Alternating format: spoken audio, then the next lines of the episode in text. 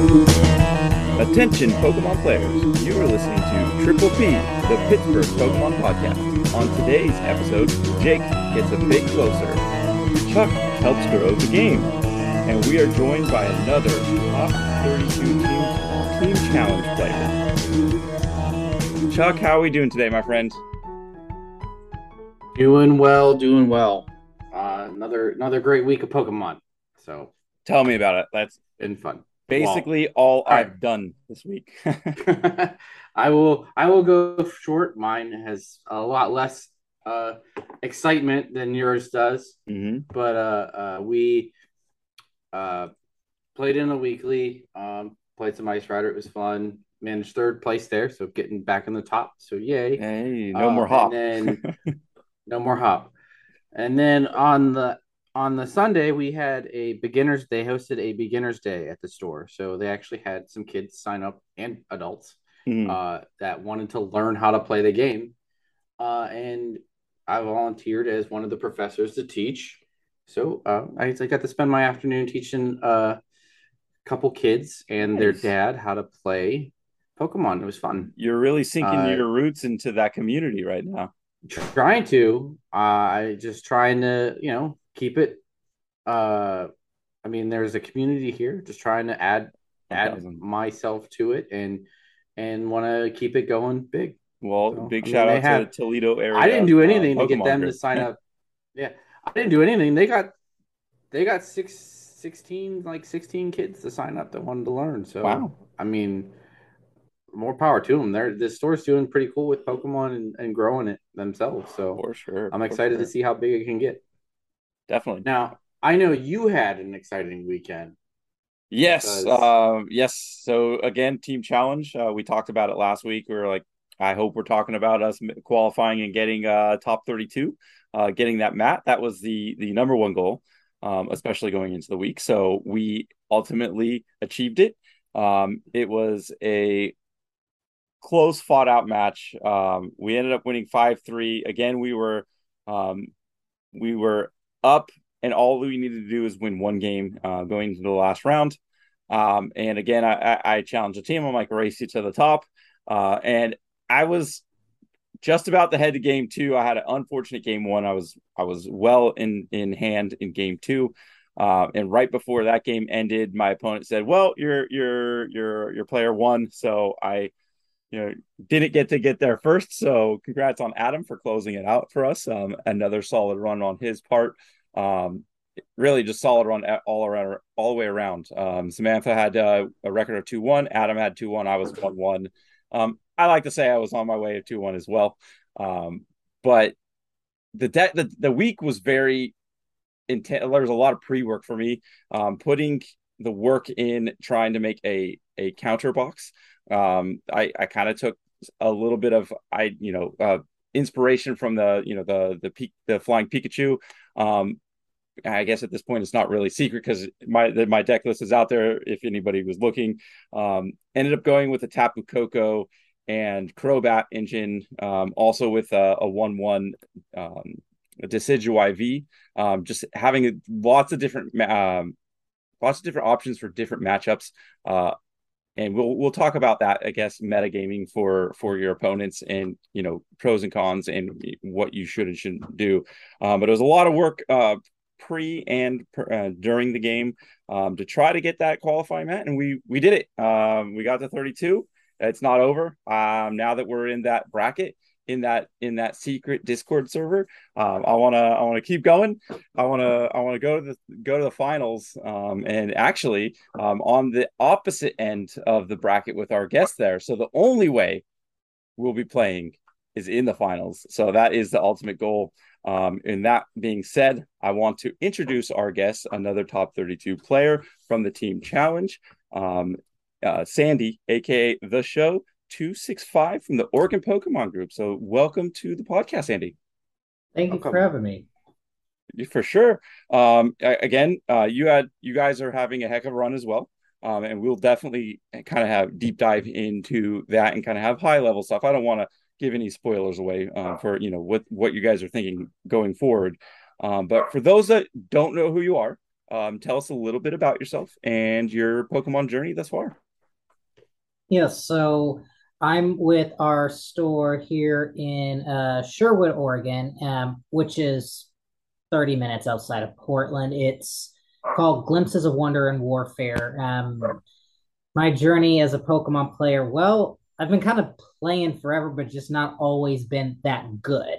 Mm-hmm. Um, I, I was a really small child going to the league at Toys R Us. Shout out to those who remember it that far back. Right. Um, but wasn't that good. Uh, I started doing more competitive stuff though around the Diamond and Pearl block is when I kind of came back with that set, started mm-hmm. to actually learn how to build a deck. Um, would go to different battle roads, go to cities, go to state, go to regionals. Then it was a different structure than what we have today, of course. Right. Um, and then took a few years off in college during the black and white era. Um, and then kind of came back when I moved from the Tacoma, Seattle area to Portland. For those who don't know, that's about two and a half hours north. It's of Portland. It's not that mm. far of a drive. Okay. Yeah. And how is the local scene out there? I know locally at Pittsburgh, we have like five shops that we, you know, that we can travel any given day. There's a lot of options uh, depending on the week or the, the day of the week you can play. Um, is that Oregon area kind of like that as well? So right now, um, I'm going to give a two answers to that. There's okay. pre-pandemic and versus where we are now. Pre-pandemic, there were way more than five shops that you can go right. to in the greater Portland area. Um, and you can also go to Salem. You can go to Wilsonville, which is kind of in the middle. It, it's huge. And there's even Vancouver, Washington, which is just across the border from Portland. Portland's a border city for those that don't know between Washington and Oregon. Mm-hmm. Um, right now, there's like a little bit of free play at a few different shops like Glimpses of Wonder. There's um, Dragon's Lair um, out in Forest Grove. Um, there's a couple other little stores that have their own things right now, but it's not really as big as what it was before the pandemic, of course. Right. I mean, I think uh, it's natural. I think whenever there's a big stop in, you know, the the community, um, you know, not just Pokemon, but just a big stop. Some people lose interest or or find other things. Um, but it, I mean, at least it sounds like um, you guys are starting to make a maybe a little bit of recovery as far as just like kind of having that community.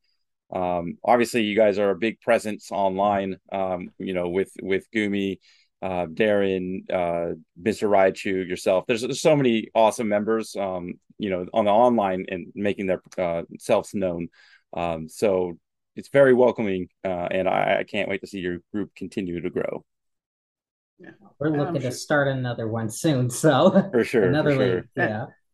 I'm sure it's just also taken stores time too to get get themselves up running, depending on how they acted during and what they had to go through as well uh, with the pandemic. Whether they, I mean, were still actively open or whether they just have to come back or or mm-hmm. whatever you know how the store tides uh, worked with them and how they can function with the league and things like that as well some stores just need to you know i know there's a couple here by me that are just wait we're waiting to dust off the yeah pokemon is legal like official right. play is legal to come back they were waiting for that okay before they would even try free play right so that's I mean, we just got that green light now, so maybe some of them stores are going to turn the lights on again for Pokemon uh, as well. Um, but I wanted to ask you real quick, just going back, what what got you?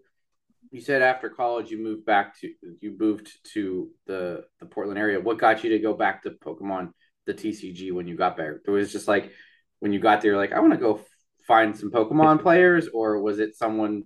or something like triggered it when you got back because you were taking the time off? Well, the only reason I didn't do it is during the college years because I just didn't have enough time and money to do it. Okay, just there to put it bluntly, right. yeah. I never wanted to stop. Right, yeah. right. okay, that's that's a fair. So even fair when you were reason. out, you still had an eye on the game um, and the cards and everything like mm-hmm. that. So you weren't you weren't completely out of the loop even when you had to you know take a, a, a yeah. side step out. No, I would just be doing a lot of more Pokemon Showdown and VGC right. stuff during that time because it was cheaper. Just to right, put it bluntly. Yeah. Right, exactly. No, no. Yeah, because when when some people when they say they take a break, they'll step out of it completely, and then mm-hmm. sometimes they need to be triggered back in, and something gets them, and then they get the bug again. Right. So that's why I asked that question. No, that's I all. never wanted to leave. I just couldn't afford it that's and didn't great. have time. right, right. Well, um, I'm sure I'm sure your local area and you know everybody you're part of the community that at large is glad that you're back uh, in the game. Um, um, but let's let's move forward, Chuck, and let's get into our standard four questions. Okay. All right. Um, um, I like throwing the softball, so I'll throw the the hardest but easiest question. Sometimes depends on the person. Uh, favorite Pokemon. Who's it going to be? I mean, we all know the answer to that. It's Sylveon mm-hmm. right there. As you can see in my poster, got in the background there, Sylveon yeah. ear, um, Sylveon plushies, just Sylveon. It, okay, so is there any backstory why Sylveon is your number one? Um, and not only number one evolution, just number one Pokemon. No, it just is. It just, it just, it just, it came out, it called to you, and it was, it was yours at that point. Pretty much, yeah. That simple. Right. I mean, I can't fault that. That is that is that exactly me with Dragapult. okay. Well, hopefully this is a little bit more um uh, of not of a softball question, but what is your favorite Pokemon card? Um either it could be standard legal currently or you know uh, you know in the past for any reason well that's that is a tougher one. Um, so I'll give I'll give two answers to that one. Mm-hmm. Um, so current standard card, even though it's not good, it's Sylveon VMAX with the trainer art or the alternate yeah. art. You know, just give me for I don't actually have the physical versions IRL, so somebody wants to give me a Christmas present, birthday present, mm-hmm. just a just because present, you know, I might be able to do that. As you continue to answer, I'm gonna go check to see if I even have that card. Um, but non-standard Claydol from Great Encounters. It was just so unbelievably amazing and fun to play back in the old days. Okay, and so it made every deck work. Forgive me, I'm ignorant. What did that card do, and why did it work? So it's a stage one. Um, let me pull up the exact text just so that way I'm not butchering it. Right, right. It's the cosmic power. Once during your turn before you attack, you may choose up to two cards from your hand and put them on the bottom of your deck in any order. If you do, draw cards until you have six cards in your hand. Mm. This power can't be used if Claydol is affected by a special condition. So it was a draw engine and it was the backbone to every deck while it was legal. Um, right. It was your consistency. Most lists played a 2 2 version, some played a 2 3 split just because of how important it was to establish Claydol. Because mm. back then we didn't have the draw supporters we had now. Deck building strategies back then um, and the supporters that were available were either disruptive supporters or they were search supporters. We didn't really have the heavy drawing okay. intense. The discard seven wasn't a thing. I mean, um, it's it's a big thing now, but uh, I, that, I without that, that like there's yeah. Um, but the one thing that people would, would do with this too is that you could, as long as you didn't play too many cards, you could always prevent yourself from also decking out too. Mm-hmm. Interesting. Now that yeah, because you are putting cards at the bottom. Um, up to two. So, yeah, up to two. So yeah, yeah that makes sense. Um, was decking out a, a, big thing back then? No. Okay. No. I there mean, was only uh, one, yeah. There was only one mill deck, and it was only really at the world's format during the time that clay Claydol was legal, and it was the Flygon level X Palkia switch trap with the memory berry. Okay. It's cool. Again, before that's before my time, but it does sound kind of dangerous, especially if it comes out at Worlds when nobody was expecting it at the time. All right. Well, I'll get into the next question, which we will go from, you know, favorite good times card. Let's talk about what is your most hated card or unliked card, just the worst card you can think of in the Pokemon TCG for any reason. Art, uh, it it it burns you, whatever whatever reasoning. So, oh, that's a tough one there. Um, I have a, I'll give a two answer because there's a there we go a recent era and an old school era answer. Yeah. Um, okay, I love this. So for my recent era, I mean, everybody hates this card, ADP. Let's just be honest. right. and we all know why. There's not much to say about it. Yep, um, there's no Ranger in standard while it was legal. Yeah. Um, right. We, far as all time though, I think though that there was one card that before that that was way more toxic, and it is Gardevoir from Secret Wonders that card in the 2008 format was just so unbelievably broken. It centralized the metagame in ways that was that makes ADP look like like a Sunday school preacher, just for lack of a better expression. Oh, it has a Poke Power and its attack were broken. So it's Poke Power, it's 110 HP, which was good for that era. Um, Telepass, once during your turn before your attack, you may search your opponent's discard pile for a supporter card and use the effect of that card as the effect of this power. The supporter card remains in your opponent's discard pile. You can't use more than one telepass poke power each turn. This power can't be used if Gardevoir is affected by a special condition. So you're using your opponent's discard pile's supporters. Right. And I'm guessing that didn't count as your supporter for turn either. No, it did not. So you oh, effectively got to use two supporters for the turn. I see nothing wrong with that. Like, let's bring it back. but here's where the attack, though, for a psychic and two colorless, psychic lock, 60 damage. During your opponent's next turn, your opponent can't use any Poke powers on his or her Pokemon. So, wow. I'm guessing you, Poke you powers were rampant. Yeah, so Telepass was a Poke Power from Gardevoir itself. Yeah. Claydol being the draw engine of the time. Was the Poke this Power? Is, yes. So the so Gardevoir shuts off Claydol and your in opposing Gardevoirs. Your opponent, there's no big dump and draw seven supporters at the time. Right. It was a racer who got Gardevoir in play first whoever won most of the time. Jeez. Yeah, I mean, it sounds like it punishes your opponent for playing supporters because uh, obviously they're in the discard pile, and it, it it punishes or they have to have a play around where they cannot play supporters because they don't want to help Gardevoir. But at the same token, you try to set up with a Claydol or something like that. Hey, if they attack first, you're now you're not drawing cards anyway, so you're kind of put in a position where you can't. You're you're darned if you do, darned if you don't um, kind of situation. I mean, there yeah. were some things that could slow Gardevoir down, like Cessation Crystal, which makes it so that way. If it's it was a tool card that made it so that way no Poke powers or Poke bodies were allowed in play mm-hmm. as long as that Cessation Crystal was in play and it was which was a tool and it didn't matter what was on your active Pokemon or your bench and it was for right. both players. So it could show off Gardevoir's Poke power. Okay. Okay. But and then there was the Crystal Beach Stadium, which is basically like Temple of Sinnoh of today. Mm-hmm. Um, but not quite as good as Temple of Sinnoh. But in the end, you played Wind Windstorm, which is Field Blower. Right.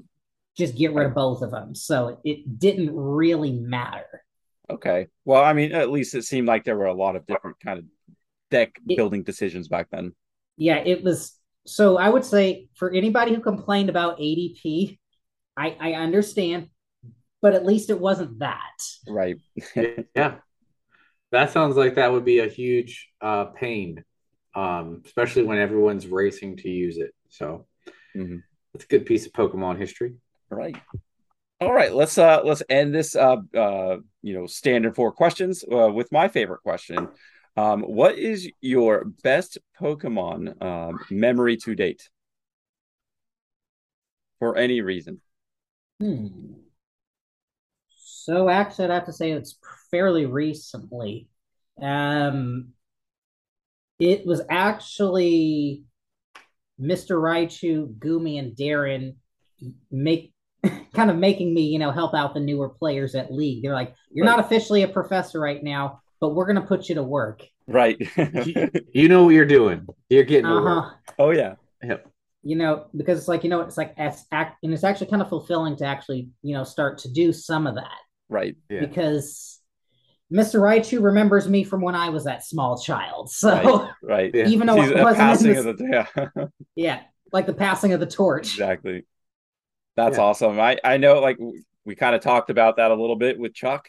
Um, and I know our our local Ryan, our uh, Turtwig meta um, an analysis guy, um, he is definitely taking on himself and and you know teaching the next generation of young uh, kids in our area um, with our our Saturdays juniors only, um, and then kind of really just embracing them. And I think it's so important to have people like that in, as part of the community, um, you know, because the game is a living game, and you know, hopefully, we're playing this game in another twenty years, and those those are the next generation of people that are keep, keep it going.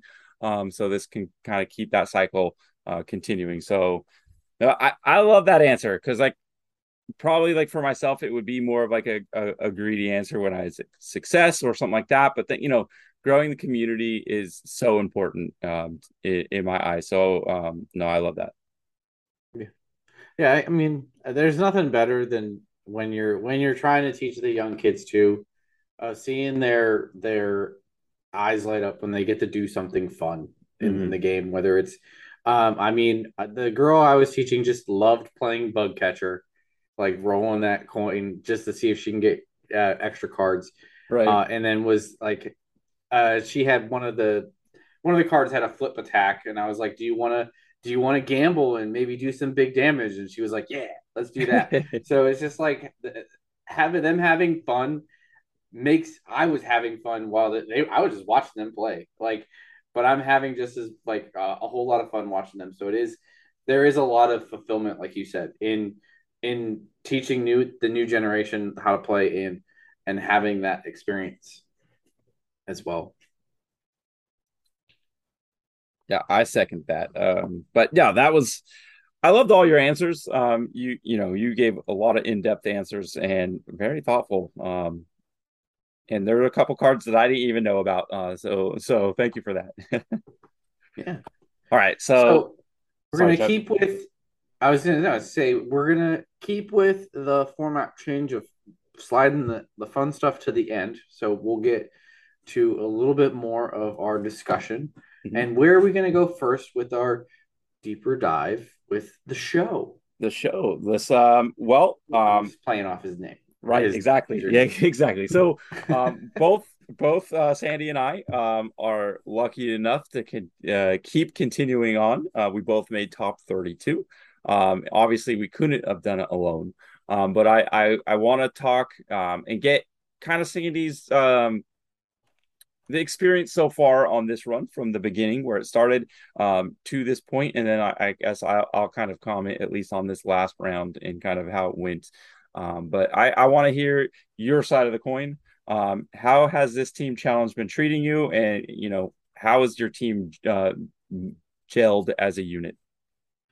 You know, this has been an amazing run. Um, I'm going to first give credit to our amazing TO, Judge Bunny, um, right. for putting it all together and being there countless weekends and having the resources available. I want to give credit to Judge Bunny first and foremost. Can um, I interrupt you too? Because I, I have to second that for our local. I did not give um, our local TO, um, Nate, the you know our our our our TO for you know for this team challenge any credit. He has made it so easy for us. Um, and although he's not technically part of the team, um, I second that. Um, we couldn't have done it without his help and support and setting things up and scheduling. Um, so the that, TO is part of the team. Right. What do you mean? Well, yeah, that's why you can't see me, but I did the the air quotes. He definitely, um, you know, so it's a huge part. And I'm sorry to interrupt you, but I I had to give Nate some love there for sure. Yes. Um, I would say this has been an amazing team run. That we have a very cohesive unit, all a bunch of group, a great group of guys that you know we cover each other's weaknesses and we synergize each other's uh, strengths very well. I'm going to give a shout out to Ven, to Eric, to Jamie. You all are great teammates. Um, I would say the one thing that I've really liked is how smooth it's been and I can how much of a growth I've even seen in myself as a player in this one versus season one and season two right. um, of the team challenge. Season one didn't actually even qualify for a team. Mm-hmm. Season two lost the very first round of the playoffs, and I was the reason. I was I just lost all three games playing mm. a terrible deck. Um, right. Just putting it bluntly.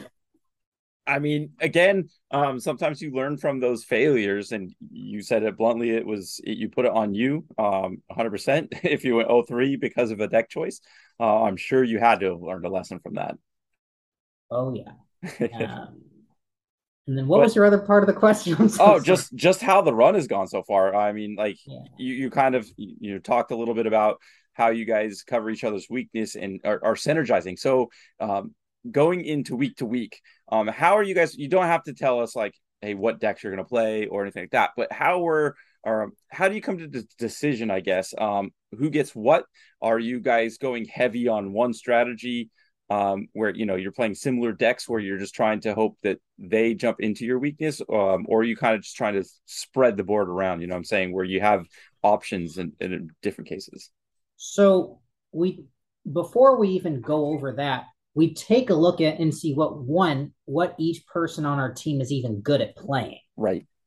Because if your teammates aren't good at playing one specific deck it doesn't matter that it has a great spread because right. you're not going to play it optimally. Right. So we figure out one what each person's strengths and weaknesses are first and foremost.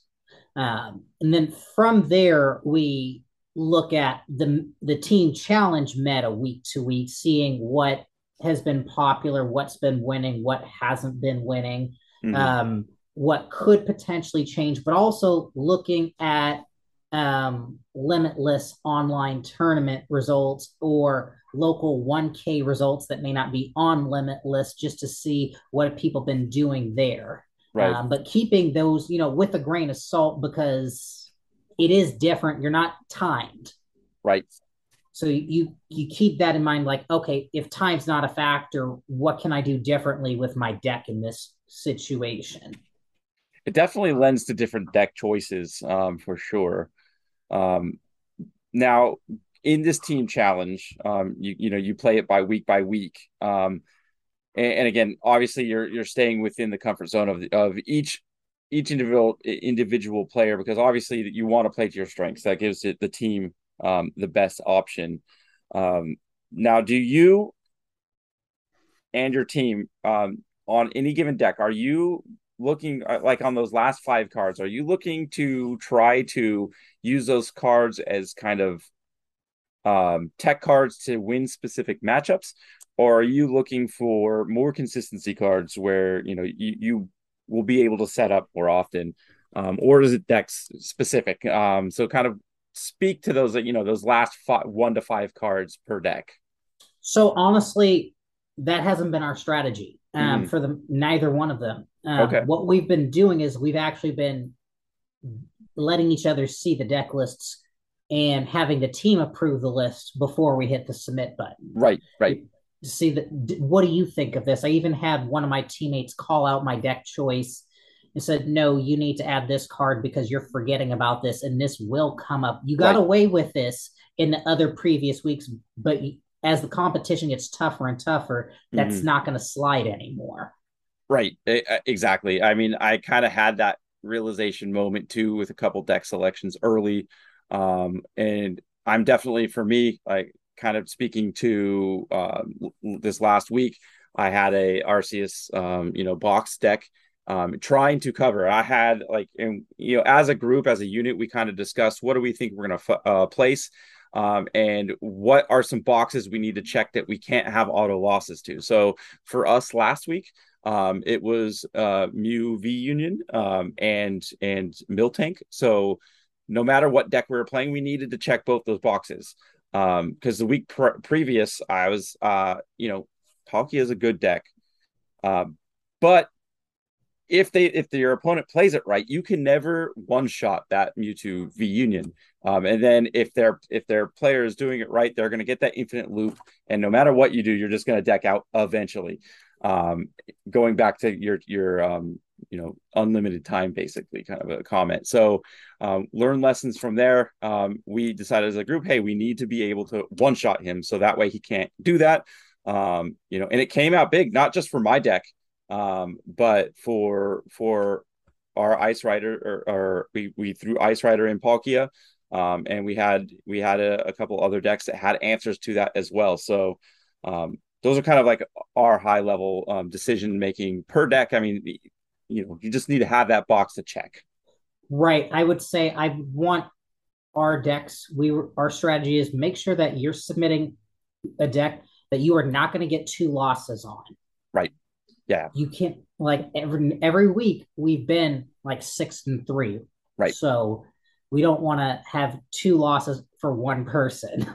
Right. I mean, it's a it's a horrible feeling. I mean, I in my in the first round, I did end up with two losses, kind of what we were talking about. Um, just not having, um, you know, options to get out of situation. It's not even in, like the player misplays or anything. I don't feel like I had any like major gaps in in play. It was more just that preparation um, previous to it and and kind of doing that meta call um, and then just kind of losing specific decks um, just because of deck choices that you've made. Yeah, I mean those are those are good calls too, and and I've been seeing a lot of things on Twitter though that where where deck choices are are kind of crazy. So like right. Uh, the the player that brings Palkia, I mean, not that anyone would say if we're gonna play Palkia is a bad choice. Right. But I remember seeing a tweet where every single player brought Mewtwo V Union. Right. So like that's that's a guarantee like the Palkia players like I don't have a good matchup. Like but so the, the, on the flip side is that that team's lost though when right. they did that. Right. So um, that was actually so that it was depends our... on what the rest of the team put played, where they hopefully have good plays into Mewtwo V. No, all three players submitted Mewtwo V Union stall. Yeah, yeah. Uh, so, and they lost because they did that. Right. Um, so I mean, it goes into um, reading the the team challenge meta because it it, it shifts really rapidly. Uh, so you can look at you know on on um, RK9, you can see what deck list players um, you know played the week previous. Um, it does not guarantee they'll stick with it. So um, two rounds ago, we teched heavily for our opponent. Um, what we projected what they were going to bring, and it ended up working. But we still went with that overall like spread of coverage, um, and not like very like um, auto wins on everything because it's the same deck. Um, yeah it went on the flip side because that was Zoro Dad's team. Uh, Jake Gearhart uh, was on that team as well. So great players. They they made a call and it went the opposite way on them. Um, so there's a lot of risk reward with meta calls. Um, yeah. And I wouldn't say anybody specifically says that's the best deck and you always have to play it, but um, in a in a format like this, the the best deck isn't necessarily the best choice. Now, it's oftentimes probably the worst. Um, yeah, just to say it because it's gonna it has the big target on its back. It's very reminiscent of the format when Reshizard came out and right. how it was the big boy in town. But at NAIC, we see it didn't do well that year because it had a big target on its back. Right, right. Yeah. Now, and this. Oh, sorry, Chuck. Go for it. I was to say, and this format offers a smaller uh, field to think about because you're not looking at uh, when you go into this week to week and you can change your deck choice, change your deck up. You're looking at a field of three to four, three to four players. So you're not necessarily like, all right, I, I just have to not like, uh, not lose the Palkia like over seven rounds. You're looking at it is I need, I need to beat like these two or three decks, and then maybe I punt to this one but mm. I will beat these other two that are probably going to get played. Right. So it's a lot different of a dynamic of deck choice, which makes more creative deck building options because you can tech differently with those one to five cards that Jake was talking about. Right. So like going into like a big tournament like Worlds or NIC or anything like that, like currently Palkia, I would say is resoundingly the BDIF overall, especially in a format like that, because you're you're gonna maybe find, you know, maybe 10% of your matchups are a deck that counters it. Um, but in in a in a format like this, it's like you're at least getting two, right? Like it's going to be maybe 50 50 because um, everybody's expecting that. So it definitely weighs differently on what your deck decision is. Um, and being able to change up week to week really weighs heavily on that. Yeah. You said it best. I mean, in this whole run so far, I've literally only played against two Palkias. So, right. It's team challenge meta. It's not that popular. Right, exactly. Like I would not say, and I said this even testing in in my locals um the last week with my the the Arceus box um with with Tapu Kokos. I'm like this. I would never bring this deck to a regional, but in this tournament, I feel like it is like at least for you know the last week, it was it was the play. Um, you know, going forward next week, uh, maybe not so much. Uh, you know, because it continuously changes. Um, I I do anticipate because I've seen a few. Um, you know, we, are seeing less Dunsparce currently. We're seeing a little bit more lightning techs or things that are weak to light or uh, fighting. So I do anticipate seeing a surge of fighting this week potentially. Um, so do you try to you know play that instinct game and try to counter the project your projection for next week? I I don't know what the answer really is. I'll have to talk with my teammates on that one, and we'll come up with a conclusion together. Right, for sure. Collusion until the end. um, but yeah, well, actually, that kind of brings me to the next point. Um, now you you kind of briefly touch on this, but with with speaking with your team, um, obviously you know everybody has a role to play while they're playing what the decks are you know what decks they're great with and what decks they may not be so good. Um, when it comes to preparation um, how do you guys break down the roles um, at least within your team dynamic? As far as who is being the team captain for the week is that what you mean? Uh, no just just prep prepping um, and, and, ultimately like you said one of your teammates called you out on a specific deck uh, choice. Um, so like is that on everybody um, to be able to you know keep each other accountable and kind of say hey um, these are kind of the directions we want to go? Yes everybody does all the same job. We all do it. Mm-hmm, mm-hmm. there we all look at the meta together. We all look at each other's 60 card list together. We all see what's been working what's not been working Right. Okay. I mean, that's fair. That's that's I kind of expected. That's kind of what we're doing as a team as well on uh, sports construction. So, um, yeah. Um, no, I, I I really enjoy this team team format. Um, going, you know, kind of ending our season. Um, with that, like before we move on to you know the world's stage, is there anything else about the the team challenge format that you want to mention or or bring up before we move on?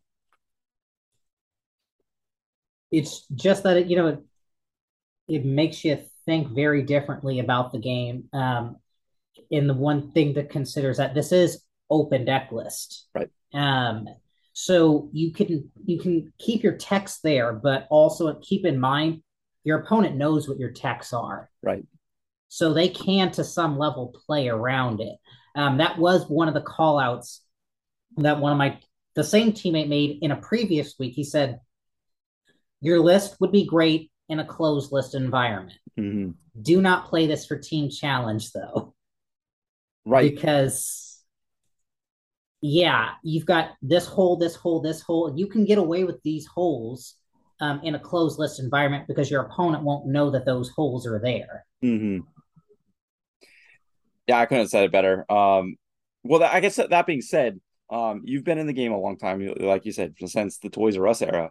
Um, what kind of format do you like better? Do you do you like uh, the closed deck lists or do you like the open deck list where you know there's there's kind of give and take on both of them, I guess, because you you both have the same advantages, disadvantages as your opponent. What what what do you find more enjoyable, I guess?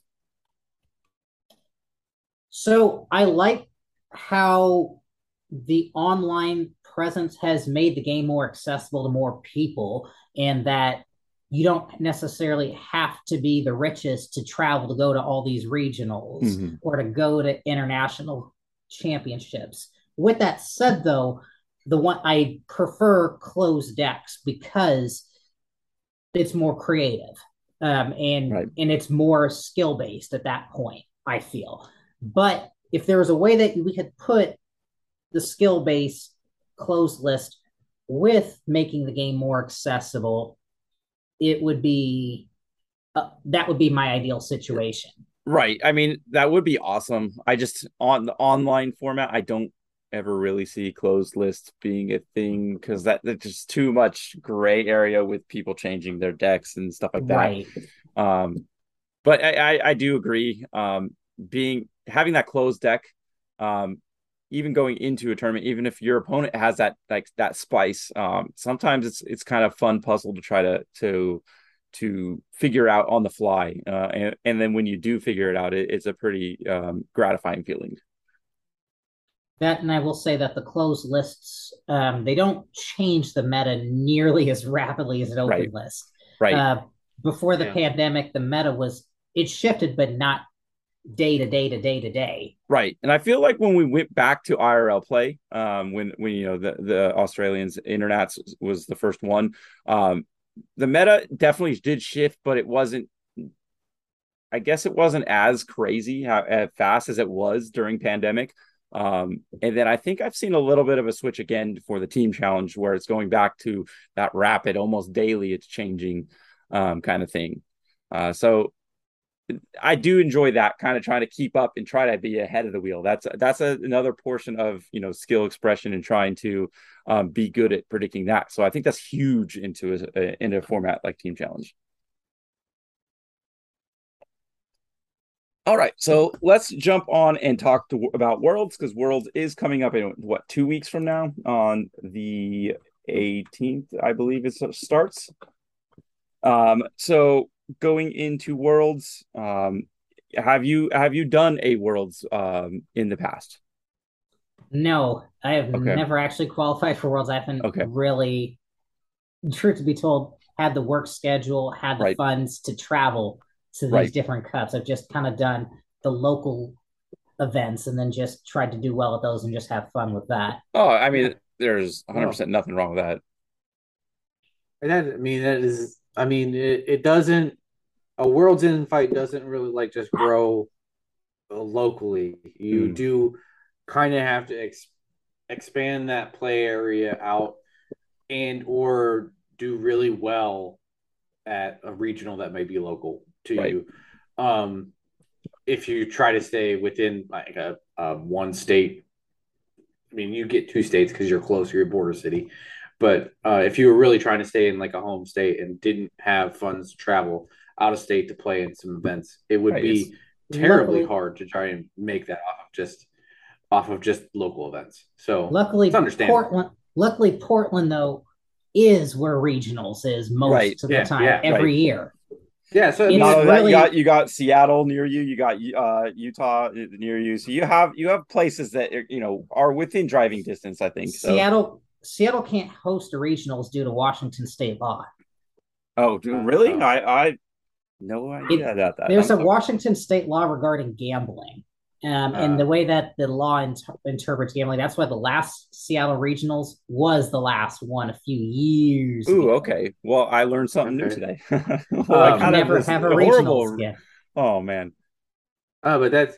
I mean, but like you said, you do have regionals there, so you at least get to, even if you don't travel, you at least get to experience the large, large events and have the opportunity to to test your mettle against in those fields. Right. Right. So and and again, um, just speaking to the cost of it, it's not cheap. Um, even if you do well and you max out your local events at your like cups and your local league or your leagues, that's still not going to be enough points. You're definitely going to have to go to a few regionals or or regional esque level um, plays. Um, even if you you know do semi well, you might have a chance, but you're still going to have to travel, spend money on hotels, um, either driving uh, with gas because that's not uh, that's not cheap right now um, flying. Um, so there, plus just the event in, in itself. Um, so yeah, if you're if you're committed to make a run, it's not going to be you know easy on your pocketbook. And there's definitely something that's to be said about that um, cost wise and just schedule wise. So we're adults, uh, you know, most of us. Um, we, we have, you know, real life, we have bills, we have uh, other responsibilities. So it, it mm-hmm. it's tough. Um, there's a lot of different factors that go into worlds. It's not even just, uh, you know, your skill at all, because clearly uh, you're a hell of a player. Um, you know, I've played, I played with and against you um, a few times, and I've seen your successes um, within your local uh, group. And you know, obviously, this this is a big run so far. Well, have have you qualified for Worlds? Either of you? No, I, I no. So we're both. No, no that's what that's what I mean. Like I traveled to two events and walked away with nothing. So it's it. it I am uh, nobody when it comes to Worlds qualifications but uh, it, I, I'm just knowing that even if I had local events, like I know we have to, I I have to go farther away than just what we would have here in Pittsburgh, right, or even next door to Ohio, um, in events to try and get enough points to, to actually qualify. Right. So we're both pandemic uh, players. Uh, we we joined I, right before pandemic. Um, so you know, we never really had a full season. This was our first uh, quote unquote full season, and we never had that that local, um, you know, point, um, you know, opportunities. Um, if everything's back to normal next season, I'm making a run on it. Um, you know, I'm I've kind of have a little bit of a nest egg saved up for travel funds for for that kind of thing. Um, and I'm hoarding some PTO. And actually, I think after this year, I get an extra week, so I should be good on that front um, to to really make a run at it. Um, I feel like I can. Um, just haven't done it yet. I was, you know, went to a couple uh, regionals this year and was on the cusp of making cut um, a few few times. Maybe I might be able to. Could my partner was saying that they always wanted to go to Australia, so maybe I can, you know, kind of find some way we can squeeze Oceania in there somehow. Right? I'm like, we can put a vacation, right? go into that stacked field of players. that's I, that's the th- thing that I want to do too because I I want to add uh vacation. I mean, I would like to get over the, the West Coast more, and and now we we you know we we know people out in Oregon. Uh, and and things like that, and, and, I'd love to come out there and participate in a in a Portland regional or or Vancouver regional, um, oh, yeah, yeah. if need be. Um, and meet some people in person. Like I want to make face to face friends. So right, um, that's what I'm getting excited for that. So yeah, I mean, I have family in California. I go back every year. Hopefully, I can maybe kind of schedule that where I go go see them, fly up to Oregon, play in a you know play an event, then come home or something to that effect. Um, no, I'm just I'm excited about that. But um, before we kind of move on from you know tournament big big tournament play. You know, we are two weeks away. Um, can we talk a little bit about um, the meta that we're in, and what do you expect the world's meta to look like? Um, what are some of the decks that you you think that are going to see success? And are there a couple sleeper cards that might go into a deck or two um, to maybe propel a deck up to that you know that success level where maybe we didn't think of a card um, going there? Um, yeah, actually. So the obvious ones we're gonna see. We're gonna see Palkia. Mm-hmm. We're gonna see Arcantel. We're gonna see Mew VMAX. We're just gonna see those. Mm-hmm. Um, as far as sleeper picks, um, you know, I wouldn't be surprised to see a Radiant Zard somewhere in the top eight. Right. It, I, I, that's really my sleeper pick. It hasn't really. I don't think someone's really cracked it yet to be perfect, but right. I think though within the next two weeks somebody will. Oh yeah, the the people that are prepping for Worlds are in test like heavy test mode right now, um, really developing uh, a deck a closed deck list like we kind of talked about. So there there will be surprises popping up for you know people that know the meta but you know might not know what's coming up because i i think that a lot of people save some of their big pulls for this kind of time of year.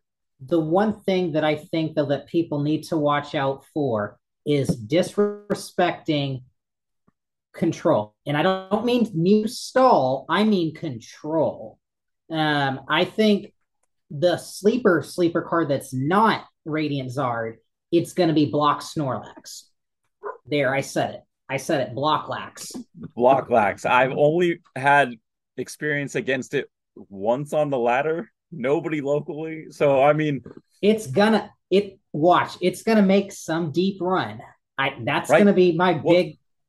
Again, one. like with with uh with having closed deck lists, with having you know a card like that that most people haven't had experience against and don't know how to deal with it. Because you know you know players like you, you know the three of us um, know the top decks. Um, you know thereabouts to 60 and we have a very general hey i'm playing against this. Even if i'm favored or if i'm if i'm a little uh, slightly less favored this is my route. This is kind of how i need to do it i think a big a big key to a lot of people's success, especially in tournaments like that, is the surprise factor and your opponent just not knowing how to deal with you at all. Uh, and, and a lot of times that is all it takes, and then you just win. And I think it's going to be somebody from Europe doing it too. Right. Yeah. I think um, that's the. I, I'm looking for someone creative out of Europe to come up with a deck like that. I think that's going to be the the unknown factor. So I mean, a control deck is I think will be the unknown factor that just comes out of nowhere and is a surprise because there's I mean, we've seen this Mewtwo control like become popular and can and can function in the meta. So I feel like obviously control right. can function in the meta and I think someone's going to come up with something radically different and then it'll well, just kind of like throw everyone off the curve. That that deck is a perfect example of what we were just talking about because when uh, I'm sorry when why when Xander brought that out at, at NAIC, um, the majority of players had no idea how to deal with it, and I think he won a lot of games because of it. Um, now that it's been in the meta, there's a little bit more, you know, you know, known commodity about it, and you can deal with it a little bit more with some decks. Which I find interesting because one, we know he only plays alternate win conditions, you see that's who you're going to be paired against. You should automatically, it's not a secret as to who he is. right, exactly. You should know to play your game differently. Right. Um, and two, I will say, I do want to make the distinction. That's not really a control deck. That's a stall deck. Yeah, that's yeah, yeah, stall. yeah. Yeah, they stall. I know that's kind of a pet peeve of mine and Leah's because Leah, shout out to her. She loves alternate win deck conditions too. Um, control and stall aren't the same thing. Control right. looks to take control of your opponent's board state. Yeah. Stall doesn't really care about your opponent's board state. Right. Um, it just wants to deny prizes and heal, or just deny prizes. Yeah, just outlast you, make you deck out, stuff like that. I that's yeah. yeah. I mean, it's fair. Um, yeah, I, I love that call I actually, on, on stall. I will. I don't know if the the control cards are are there, like in general, like actual taking control. Um, I think we do have better, I think, stall cards in the meta at the moment, but I feel like if you the control would be the one that can win. Stall will get you there, but I don't think it'll win because of the tie breaking factors when it comes to being top cut. Because mm-hmm. once you're in that top eight and everyone knows how, like they, they know you're playing a stall deck, they'll play differently. We saw it'll 100%. be really hard for stall player to be able to come out on top. But right. that's why I think if they can figure out a control style with something that is actually more control, less stall. I mean, obviously there's there's crossover between the two, but way to actually lock it in, uh, then I think that'll that'll find a way to win.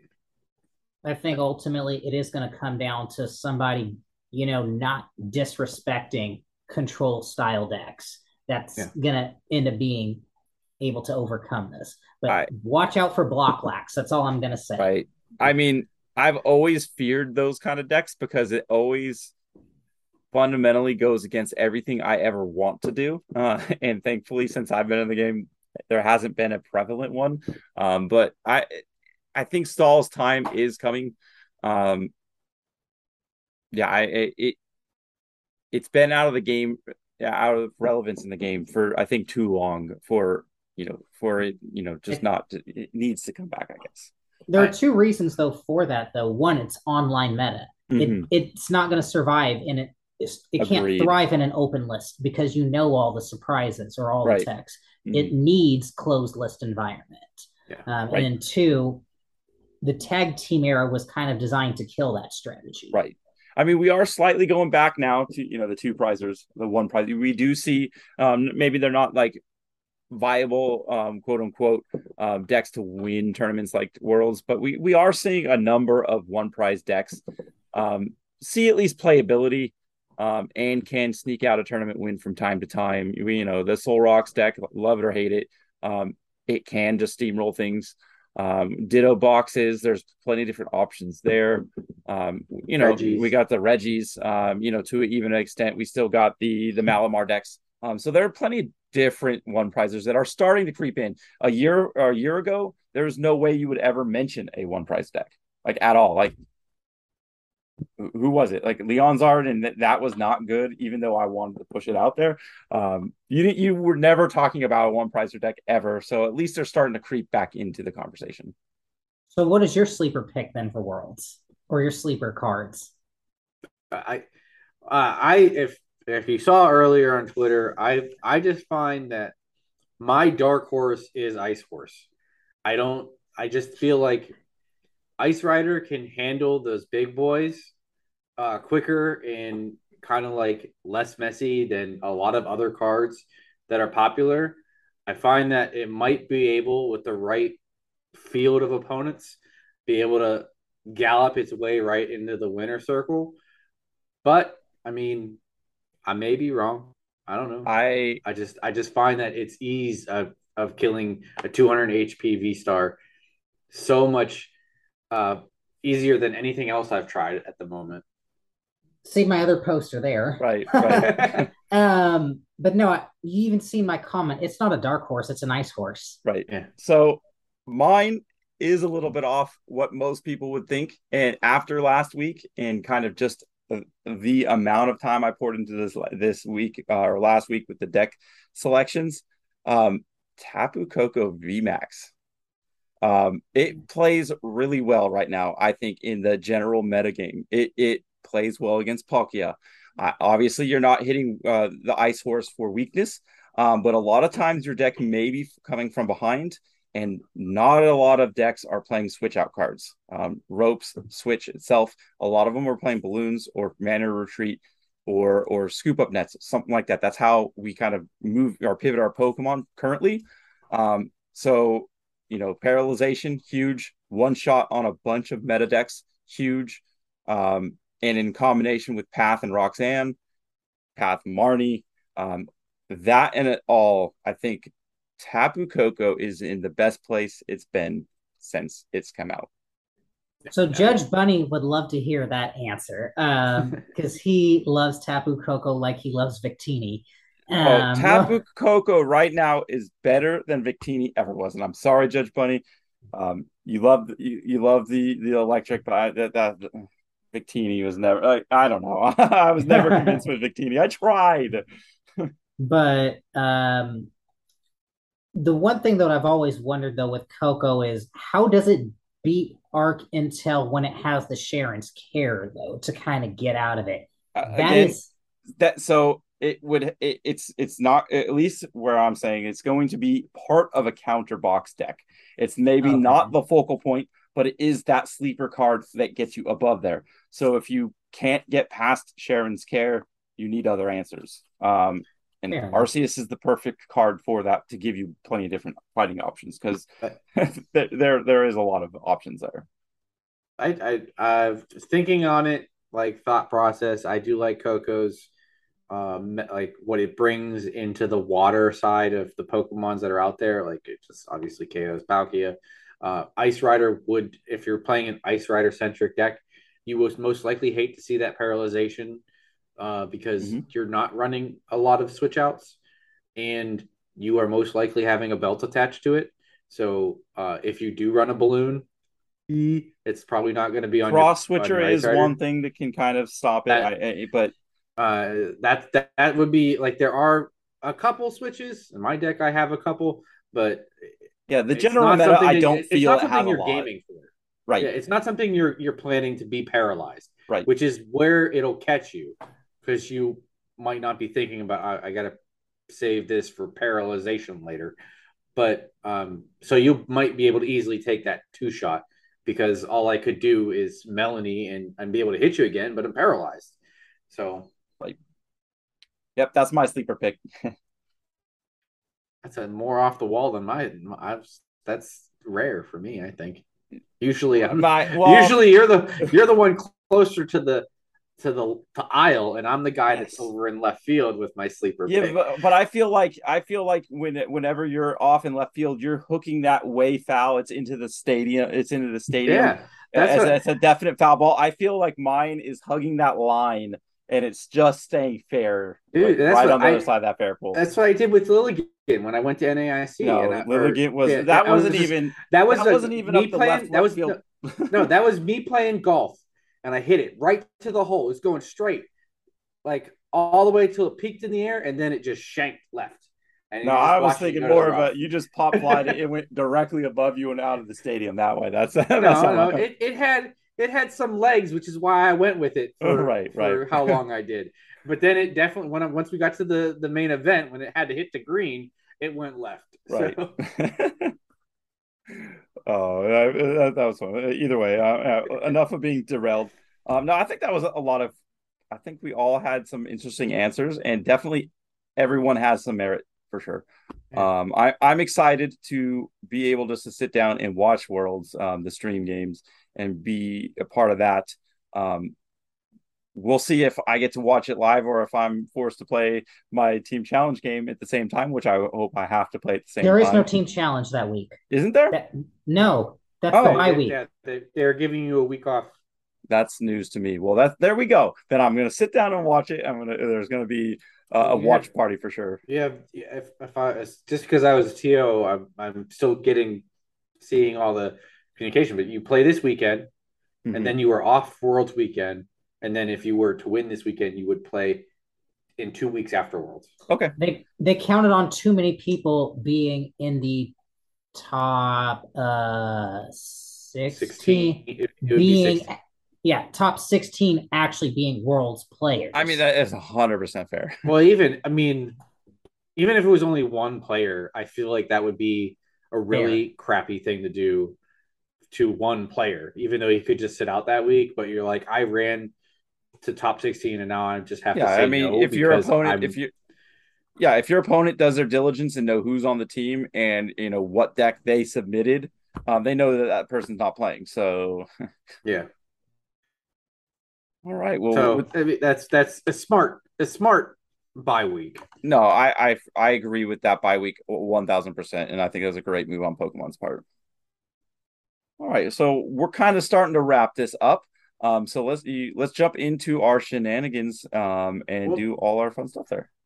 Why don't we break the, sh- the fun stuff up and we'll go to our meta report now. Let's do it.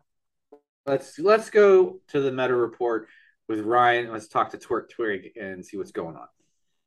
Ladies and gentlemen, trainers and Pokemon alike, you're listening to Turtwig Talks the Meta. This is your host, Ryan, otherwise known as RY for Gaming. I am joined by none other than the best starter of all time, Turtwig. This week we have 17 tournaments, 1,638 unique deck plays, and 4,272 matches to cover this week. So, without further ado, let's hop into those top 8s.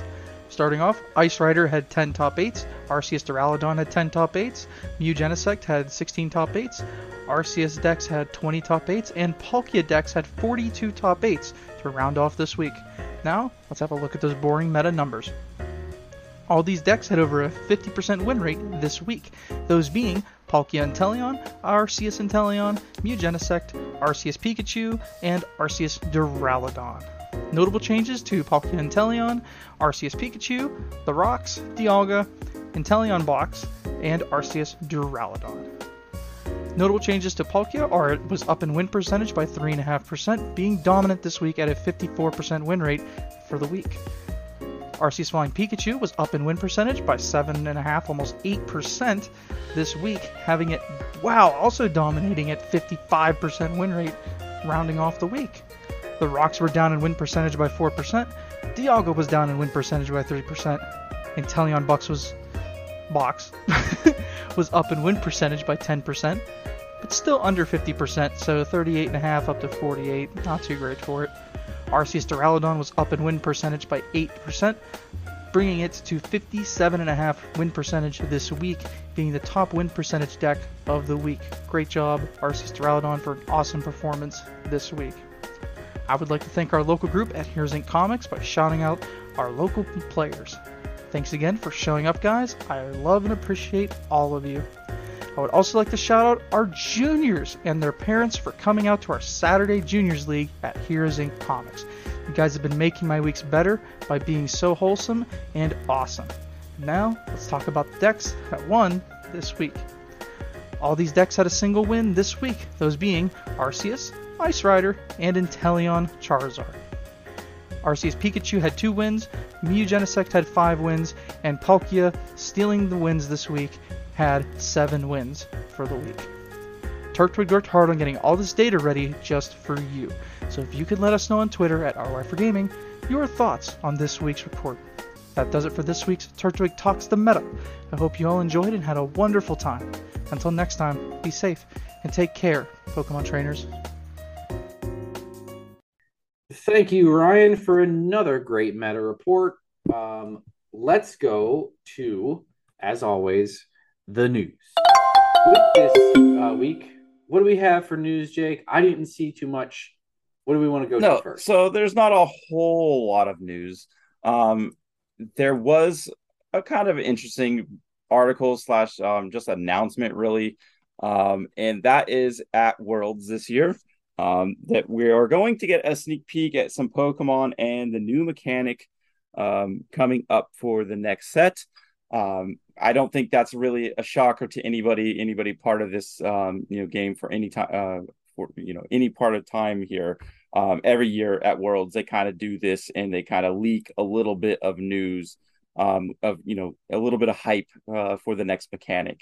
Uh, I know they did that for V Stars uh, or uh, V Pokemon, um, you know, the last Worlds, uh, and kind of went on from there. So, um, yeah, so I I'm excited. Uh, you guys have any speculation of what that may be?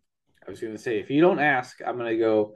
I'm going to go two questions, real quick questions on this for for everyone as a roundtable. For the new when Scarlet and Violet comes out, Pokemon V, they still here? Yes or no? Jake. Sorry, say that one more time. Pokemon V, like V Pokemon. Yes. Are they still here when Scarlet and Violet starts coming out? Yes or no? No. No more no more prints will come out. Sandy? Yes or no if Pokemon V going to still be around? I mean, obviously they're still going to be in the meta because they're F block. yeah, yeah, but but, but coming I mean, out they new. Uh, are they going to continue printing Pokemon V?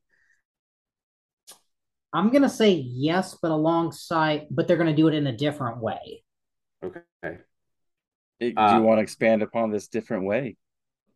I said I think they'll do it, but I think they may allow basics to evolve into Pokemon V instead.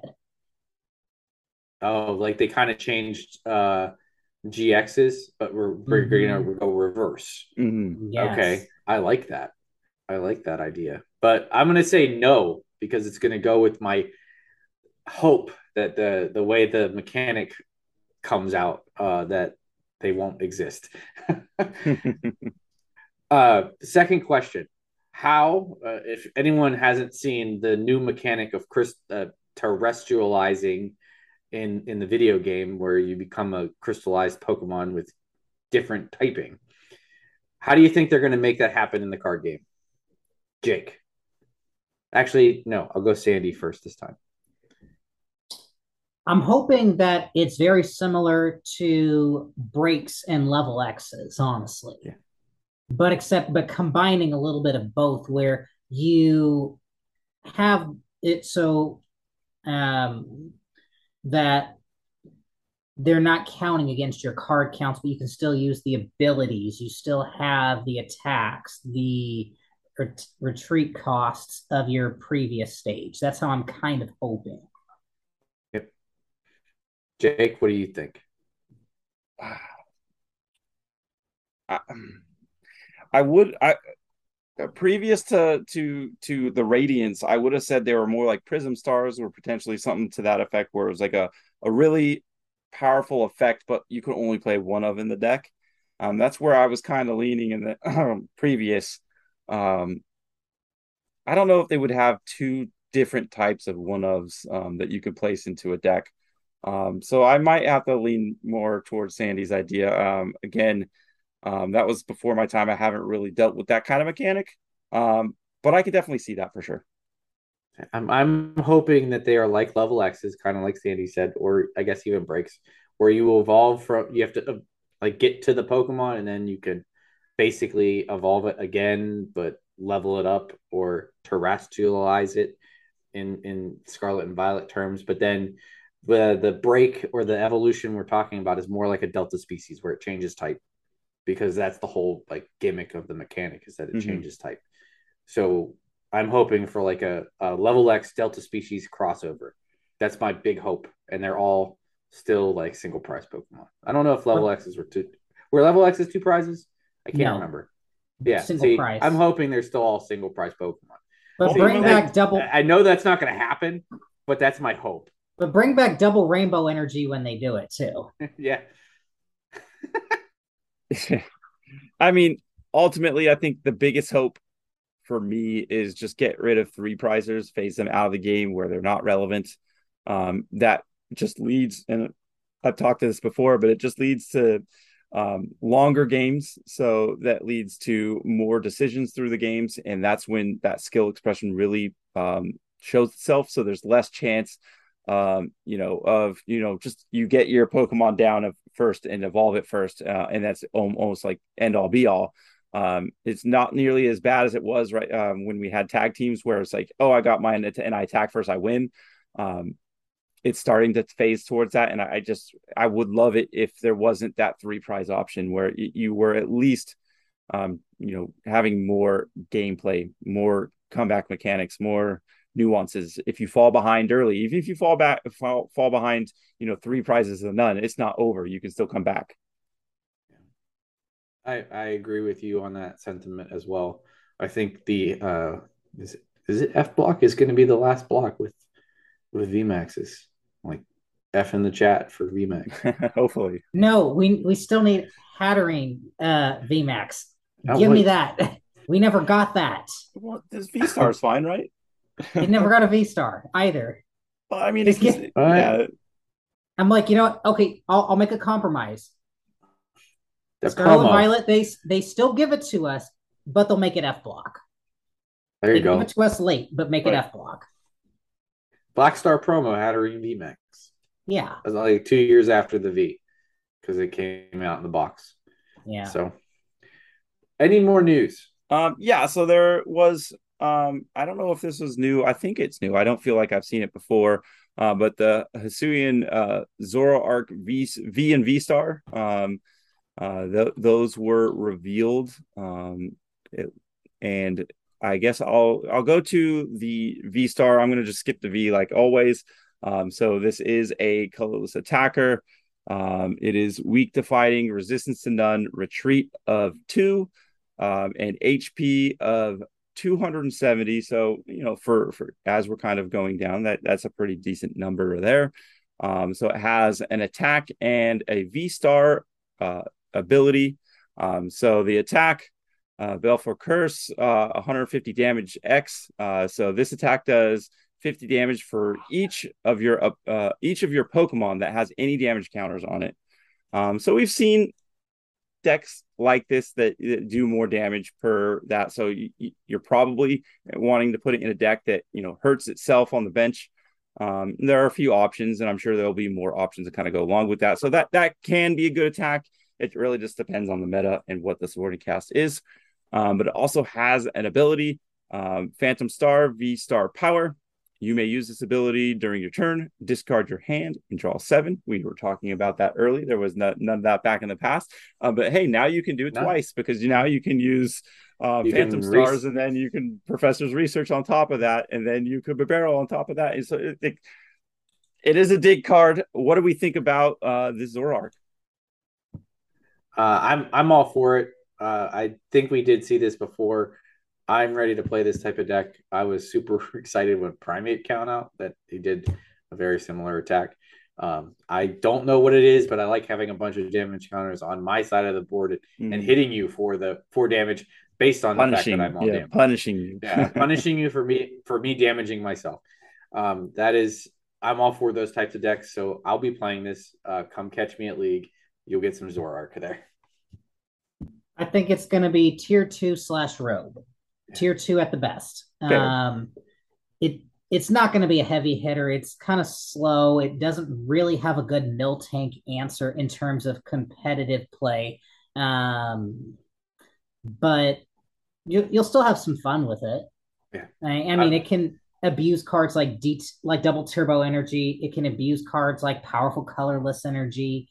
So 100%. I mean, do we feel like the V star power is good enough? Obviously, when Shady Dealings rotates, um, we're going to have less options as far as consistency Pokemon. Obviously, we still have Bibarel. Um, we still have Arceus, you know, uh, that that's going to be broken until the day it rotates. But um, do we feel that this is viable just in the ability, um, or do you think just to have double double professors is maybe not good enough? So, uh, go ahead. No, but for a different reason. Mm-hmm. The reason is because I think at that point we're going to be looking more at a single prize meta, um, and I don't think that this is going to trade too favorably into single prizers. I'll, I'll say it. I'm going to say no too for a different reason. Um, if you're going to tech a card in because you want a consistency card, and this isn't going to be what you're doing with your deck. So the Zoroark attack does nothing for a deck that isn't kind of like built around doing it. Um, mm-hmm. Um, so you're usually just using it for the discard draw seven. I would rather have Arceus and just. I agree. I agree. Um, Arceus um, is just a better colorless attacker. Trinity Nova is useful in any deck. Like getting energies, useful. 180 damage off of three energy or or, uh, or two attaches, useful. Um, just in better, just a better consistency helper card if you're going to tech something in like that. That's I all. agree. I, I, agree, but I think that the reason this art article did come out is because there's alternative arts that kind of was revealed. I think that's what it was. Well, um, yeah, and those are this, beautiful. This, like you can't deny that. Those those the, these cards this, are really look good, good looking this came out because uh, there is going to be a, a how you remember uh, hearing about the Palkia and the Dialga V Star box with mm-hmm. the alternate arts, um, the full art versions in there.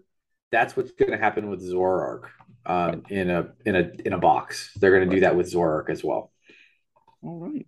Well, that's it for the news, really. Um, so let's get. I, into- I only have one thing I wanted to bring up in the news block because it came out um, that there are promo decks that are, are being giving out to stores and they're actually they tested this at kind of at Gen Con, which is why just happened uh, over the weekend.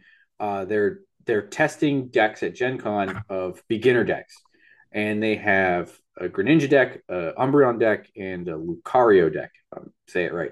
Mm-hmm. The only reason I bring this up is because the V Pokemon they give you in that deck, unlike a, a, a theme deck or a battle deck that you would buy at the store, the card is not hollow.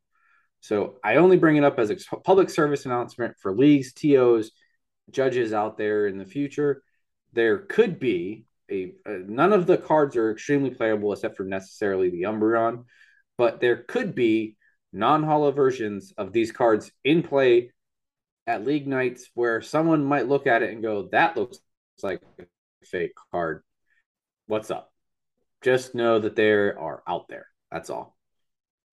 All right, Chuck. All right. Let's get into some trivia. It's, it's time, time for trivia, trivia. All right, I will start us off today on some trivia. All right. All Let's right. get to it. So Sandy, uh, if if you are not familiar, we I always play guess that Pokemon this ability and or attack belongs to. Um, I always pick standard legal, uh, so you don't have to worry about reaching too far back into the past. Um, so this card is an ability. So guess that Pokemon this ability belongs to. Back order.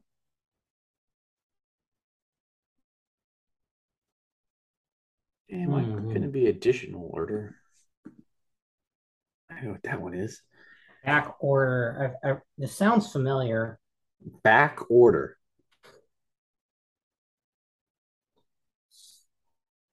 I have no idea. Oranguru V. Tell me he's right. I'm going to go with Sandy. Oranguru V. Oranguru V pulls it out. Way to go. Uh, so again, uh, back order. Once during your turn, if this Pokemon is in the active spot, you may search your deck for up to two Pokemon to, uh, tool cards, reveal them, and put them into your hand. Then shuffle your deck. Um, so pretty good. You could just take cards out of your deck, item cards. A lot. Obviously, he needs to get out of the active. He has two um, retreats, so you can, you know, start the game with like a balloon and something else, a Pokemon search, something, um, and then kind of pivot from there. Uh, and then just the rest of the game, you know, potentially um, pretty good card to have, uh, depending on it the was... meta. Obviously, the card isn't never really seen a lot of play yet, but there, there, that's one that's of those resale. cards. It, well, yeah, but that's always one of those cards where it's like on the cusp of being good. Keep it in the back pocket because it might just click and be there. Um, so that is definitely a card to still keep an eye out because um, it will still be. It is well, it is F block, so I mean, eventually it's going to rotate, but not not uh, yeah, yeah well, not like over a year, over a year, over a year. It's better than Greedent for now. So I mean, it's not because it's not evolving. Right. Yeah. But way to, right. way to go, Sandy! I'm pulling that. I had Chuck stumped. yeah, you had me stumped. I didn't know. Sandy saved me. Um, I'm gonna put this on hard mode. I'm gonna give you guys an ability on a card. I'm just going to give you the name. So I will say you can get this right if you can tell me what the ability does or the Pokemon, and bonus points if you can give me both. All right. So this is an ability, and I'll tell you it's on a water Pokemon. The ability name is Enthusiastic Dance. Oh, that's that's uh that's not hard mode. That's uh Ludicolo. Hello and he boosts his damage. A hundred damage. Yeah, yeah hundred damage. I only know that because going into New Jersey, well, I mean that deck was good going into New Jersey, but um, I was I forget was I was playing Arceus Dark Box, and I I saw what my opponent was playing, and I kept my bench. Yeah, he was playing Suicune, and I kept my bench very very short. I had two on the bench, my one attacker. Um, and Ludicolo would have never ever got there. Uh, he said his board stayed up perfectly how he's supposed to, and I just remember him getting the evolution, scoop up net, doing it again on the same turn, and then hitting me for that much damage. I'm like, it came out of nowhere. He had two, so he had he had two of the um whatever the the basic is. He had the scoop up net, yeah, yeah, yeah, yep. He had the scoop up net and two candies. and and he had echoing horn too to to to really kill me there. I was like, knock out of nowhere.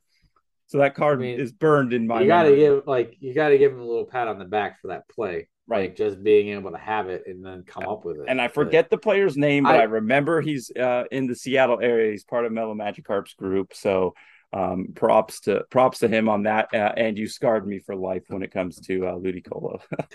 I just I, I thought Ludi Ludi was a little bit out of touch, so no one would uh, remember his his ability name. So right. I will have to go. I am going old old school cards now. I cannot stump you apparently. guess the ability. So going old school. Let's go. All right. So that is it for trivia. Um, let's end this on a little bit of random card madness.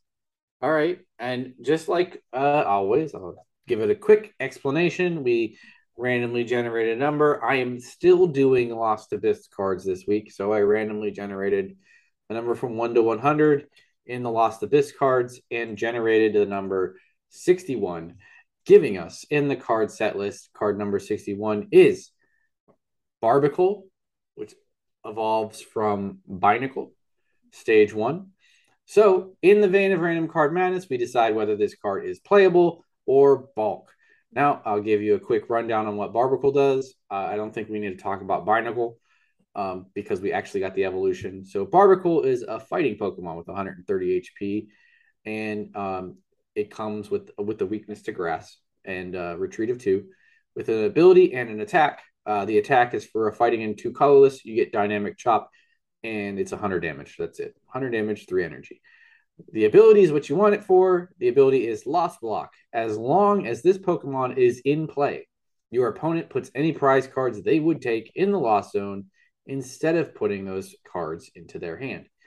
Is there a world in which we see you, Barbaracle? You said in play. Barbaracle. It it's not active. It's just it, in play. Uh, that's the key. Is it just needs to be in play on your bench. Does not need to be in the active. Uh, does not need to be anywhere special besides in the field of play, which is on your bench. Yes. controlled X. 100% will love this. Yes. Yeah. So go, because yeah. those guys, if you prize something and barb, barb, I gotta say it right, barb, Barbaracle is in play, you can't get it. Like you just can't get it out of your prizes because no matter if you even if you take prizes, you take prizes, but um, then you, you don't get them. You have to use yeah, Peonia. Have, you, yeah, you have to be having something in your deck that searches your prizes. I, I see a world. I, I agree with Sandy. I see a world where uh, a, a, a, some sort of control deck will will play Barbaracle, but that will be the only instance that you see of it. Mm-hmm. I don't see any kind of lost zone decks that like try to feed the lost zone this way. I just see it as a something that will sit on the bench in a control deck that will just say, haha, you don't have prizes pretty much. Unless you play something that searches your prizes. But even then, you still have Which to give up decks... something else in place of it. Yeah. Right. I mean, that that okay, so you still get around the Hisuian heavy ball, but Peonia is not really like a big deal. Yeah. Yeah, I mean, it's it's I'm not going to be the one to break that 60, but I will be the one that keeps that card in my my binder of cards. Um, so it's on the ready um, for when something is there. Um, so it's definitely worth saving, keeping potentially in a deck. And am I going to say it's necessarily going to break um, control? Um, you know, there's a big maybe there. Um, I'm sure somebody's going to break it or at least attempt to. Um, but it's not a garbage card. It's not just straight bulk. bulk. Yeah, it's um, not so, bulk. I, I if if you're like me and you have a binder of like I don't know Pokemon that might be useful, like I don't know Flaaffies or things like that, uh, this would go in there. Like if you that would be one that I'm going to save and set aside and wait to see the find the perfect use for it because that is a very useful ability. And that's all I have for random card madness. I feel like yeah. that was a pretty decent card pick. Oh, for sure. So that's going to wrap up the fun shenanigans of today's episode. Is there anything else we want to do before we? No, I mean, I think that will do it. We've we've had a you know, a pretty good discussion about a lot of different uh, topics. I think it was very thoughtful um, going into team challenge, deck creation, you know, into big um, meta talk, going into worlds. Um, lots of fun stuff. Getting to know Sandy, awesome, awesome. Uh, it, finally, awesome to have you on here. Um, but before we let you go, before we actually end this episode, um, now is your time. Um, you know, to to to plug away, um, to shout out friends, uh, family, anything like that, um, social media. Um, you know, the time is yours to do all that stuff right now. All right, so I'm gonna give a shout out to um, all my local people. Um, if I don't, if I forget your name, don't be mad. Uh, it's just on the fly. You're on the spot. You are on the spot. um, we got Darren, Judge Bunny. Um, we've got Gumi. We've got Mr. Raichu. We've got uh, Ven, uh, Jamie, um, Eric, my teammates, of course. Mm-hmm. Um, we've got Brady, who's helped me out a few times. We've got um a list of people really. Right. Um, and my sister too for coming back to the game last week. That was fun. Nice. Yep. Yep. That's awesome. Um, yeah, I, I guess yeah, I, I, guess we can have a little side tangent because you did come out to Pittsburgh. Um, what was it like six months ago, or is it even further than that at this point? It remember. was October. Okay. Oh wow. Jeez. Uh, almost a year, yeah, almost a year ago. Um, and you know, you came out, you you met our local community. We played some games. Um, you know, I drove you out to your sister's house. It was fun, kind of funny uh, because when I was driving you to drop you off, I was like, man, this house looks familiar. Um, and and sure enough, uh, you know, you, you, showed her a picture of me, and I'm like, man, I did an install. Like I, I used to do air conditioning install and installations, and it, that was the house that I I was at. Like I don't know, maybe a year previous to that. Um, uh, it was just kind of a funny small world. So you know, you come here, you come to meet us out in in uh, Pittsburgh from Oregon, and then boom, I drop you off at a house that I've been at already. and bringing in Metagross Stall to your league, that was fun. Yes. Well, 100%. Uh, stall. Is there anybody else that you want to shout out or any plugs that you want to plug yourself at? Yeah, yeah, I'll shout out Leah because she helped me build that Metagross stall deck. And right. then um, on Twitter, I'm at the real the show. So, mm-hmm. or if you're in the Oregon Pokemon Discord, I'm the show 265, but I'll have a Discord nickname of Sylveon. All right, we go. Well, thank you again for coming on. Uh, I had a, a, blast talking Pokemon with you, and thank you, Chuck, as always, uh, for being my partner in crime on this podcast. Um, thank you, Jake, and thank you, Sandy, for coming on as well. Thank you for having me. And thank you, everybody, for listening to the end. Uh, we will talk to you next week, where hopefully I'm in the top 16. Thanks again for listening to the Pittsburgh Pokemon podcast. Uh, if as always, if you could do us and future listeners a favor and leave us a like, a rating, or a review on whatever your podcast platform of choice is, it goes a long way to helping out the pod. Plus, Jake, where can you reach us directly? Yeah, you can get me at Penucks1 on Twitter, as well as Chuck at Watch Whimsy and Ryan at RY for Gaming. You can also reach us on Twitter for the whole Pittsburgh Pokemon podcast at Pit Pokepod. Thanks again, guys and gals. We will see you all next time. See you later.